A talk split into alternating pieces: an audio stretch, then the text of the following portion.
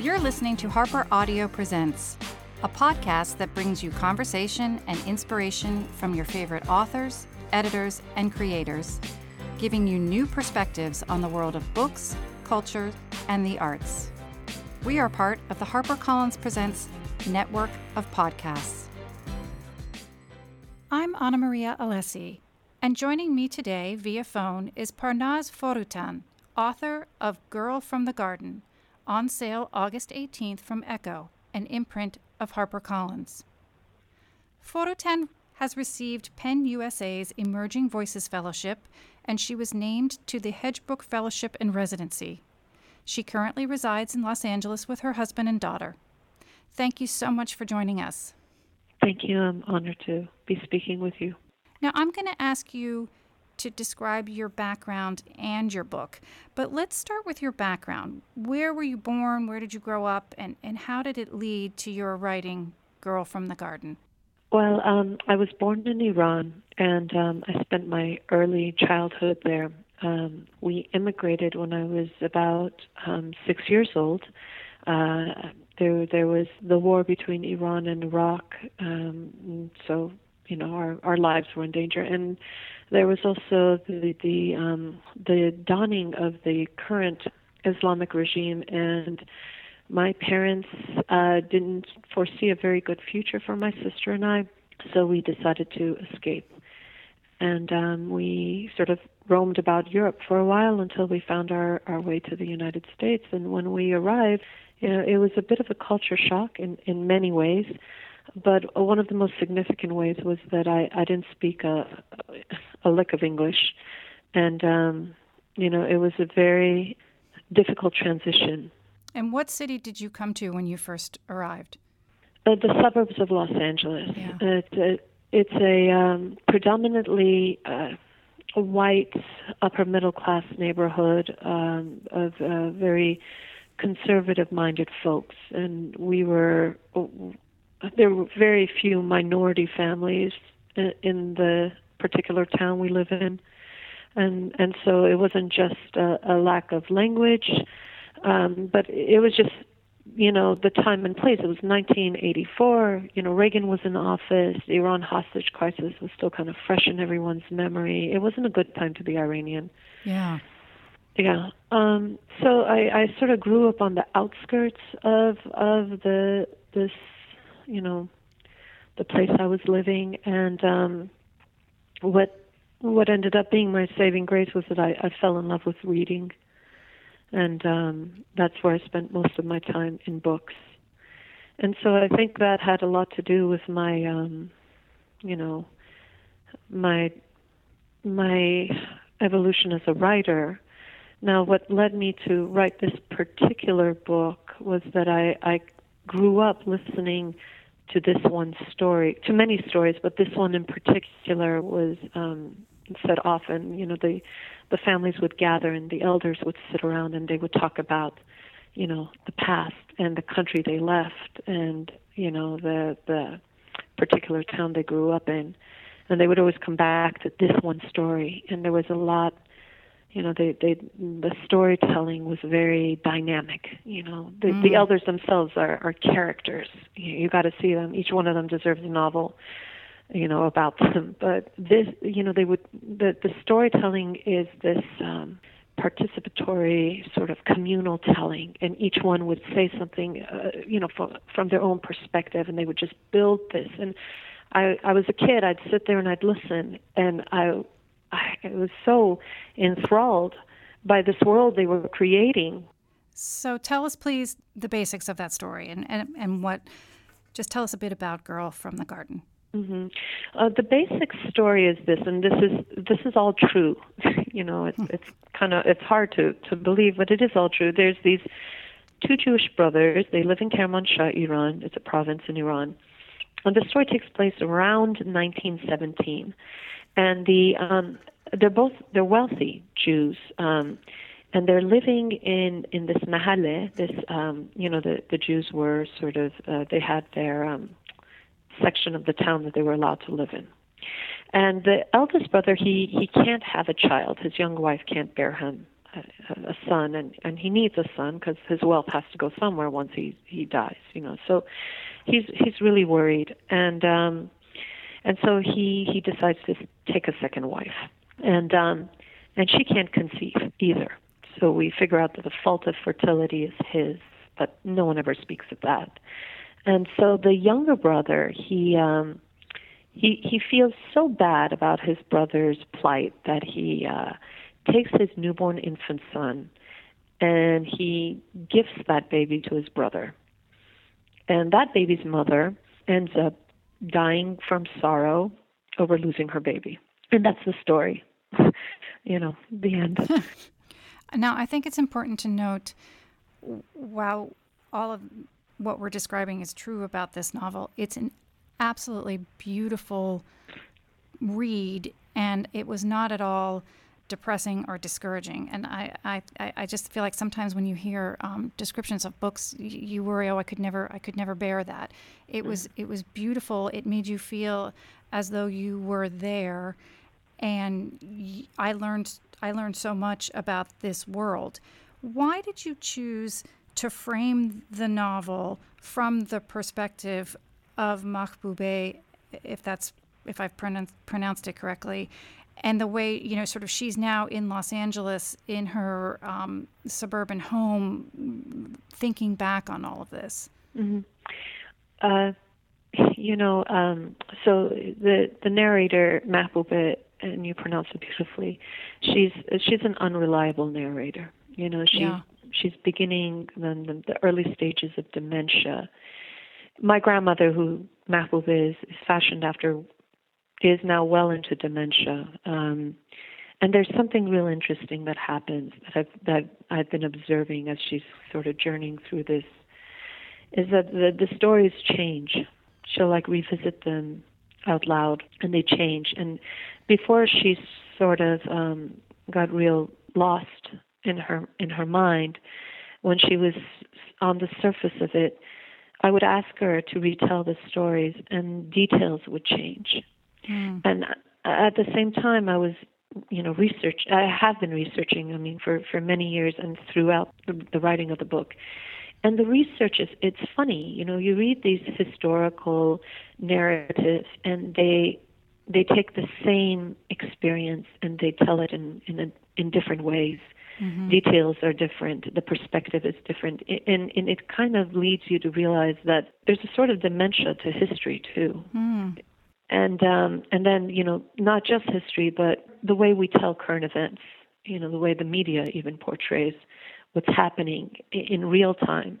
It's it's funny what people choose to show and choose to remember. Yeah, it it sort of reflects that distinct point of view of the person telling that story and so truth becomes something real um, ephemeral. It becomes like something made of sand. You know, you can't. Yeah. There's no distinct form to it. There's you. You don't even know how to identify it or what shape it takes. Now, have you have you been back to Iran?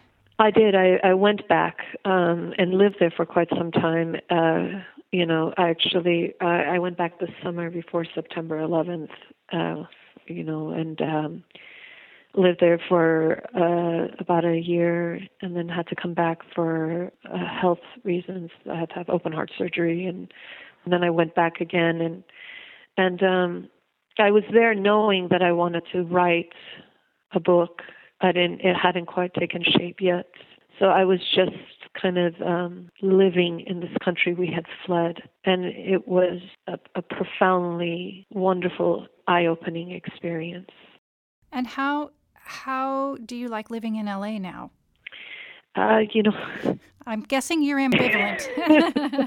no, no, I'm not ambivalent. I have very strong feelings about Los Angeles. Los Angeles is is a, is a very strange place you know los angeles you know, speaking of dementia it's it's a city that lacks all memory or it tries to wipe out its own memory it tries to hide uh, history uh, because history also means um aging it means things growing old uh, you know and and la doesn't like that yeah. la always wants to be new and shiny and it's a it's a it's a strange beautiful, tragic place. I mean, of course, I'm living here by choice because I want to be close to my family. And there's something about LA that I I love despite my better judgment. it's a weird Babylon. Yeah.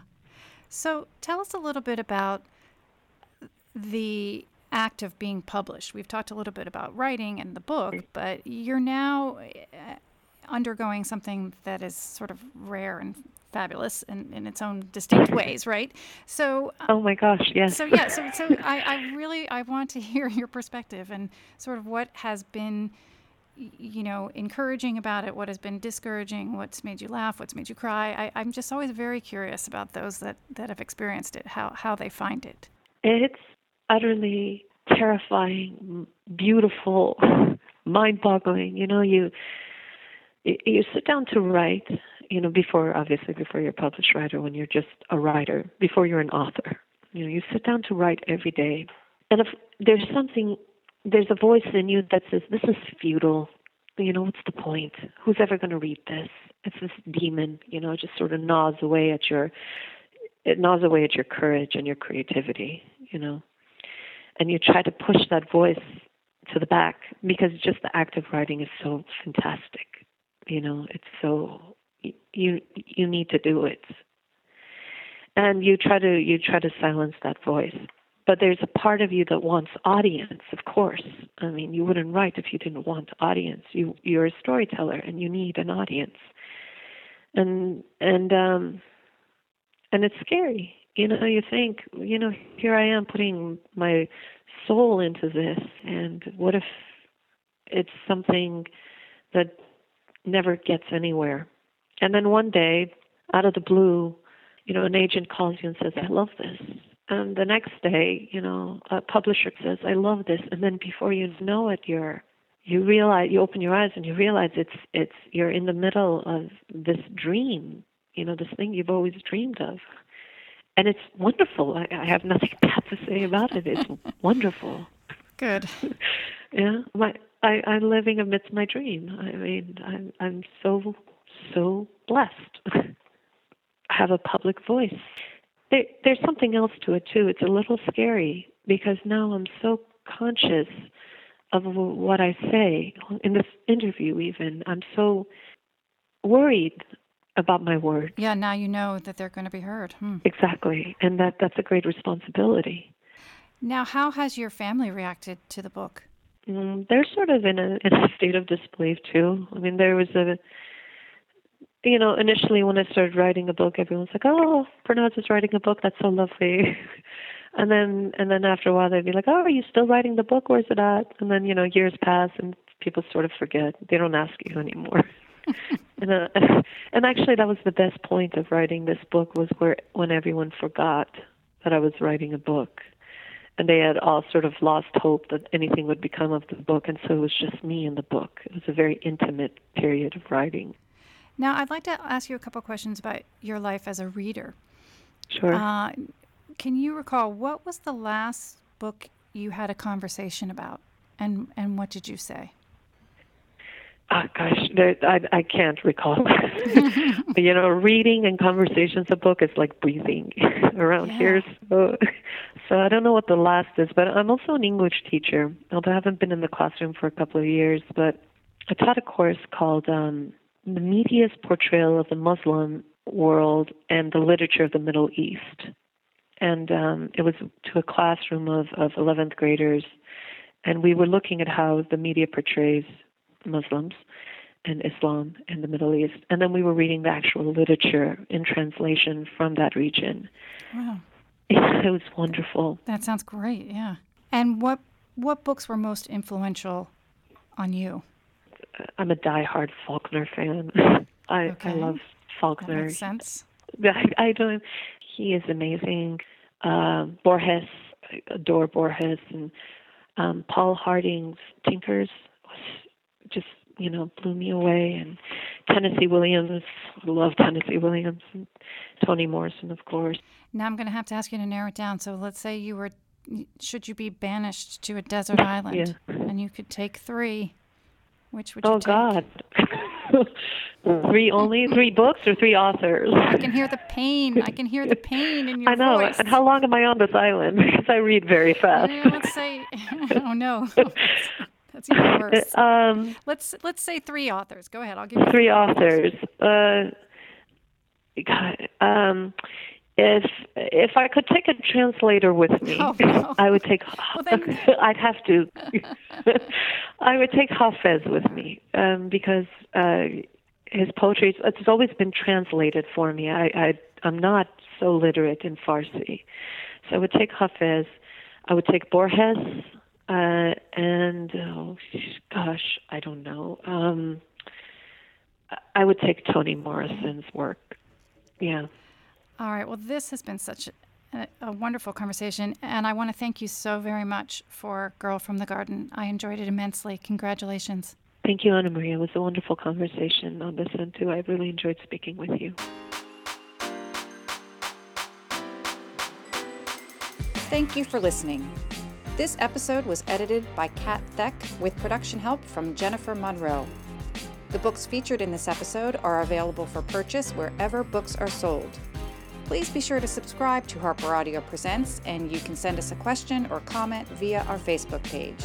We hope you'll join us next time as we hear more from the leading figures across books, culture, and the arts, all brought to you by Harper Audio Presents.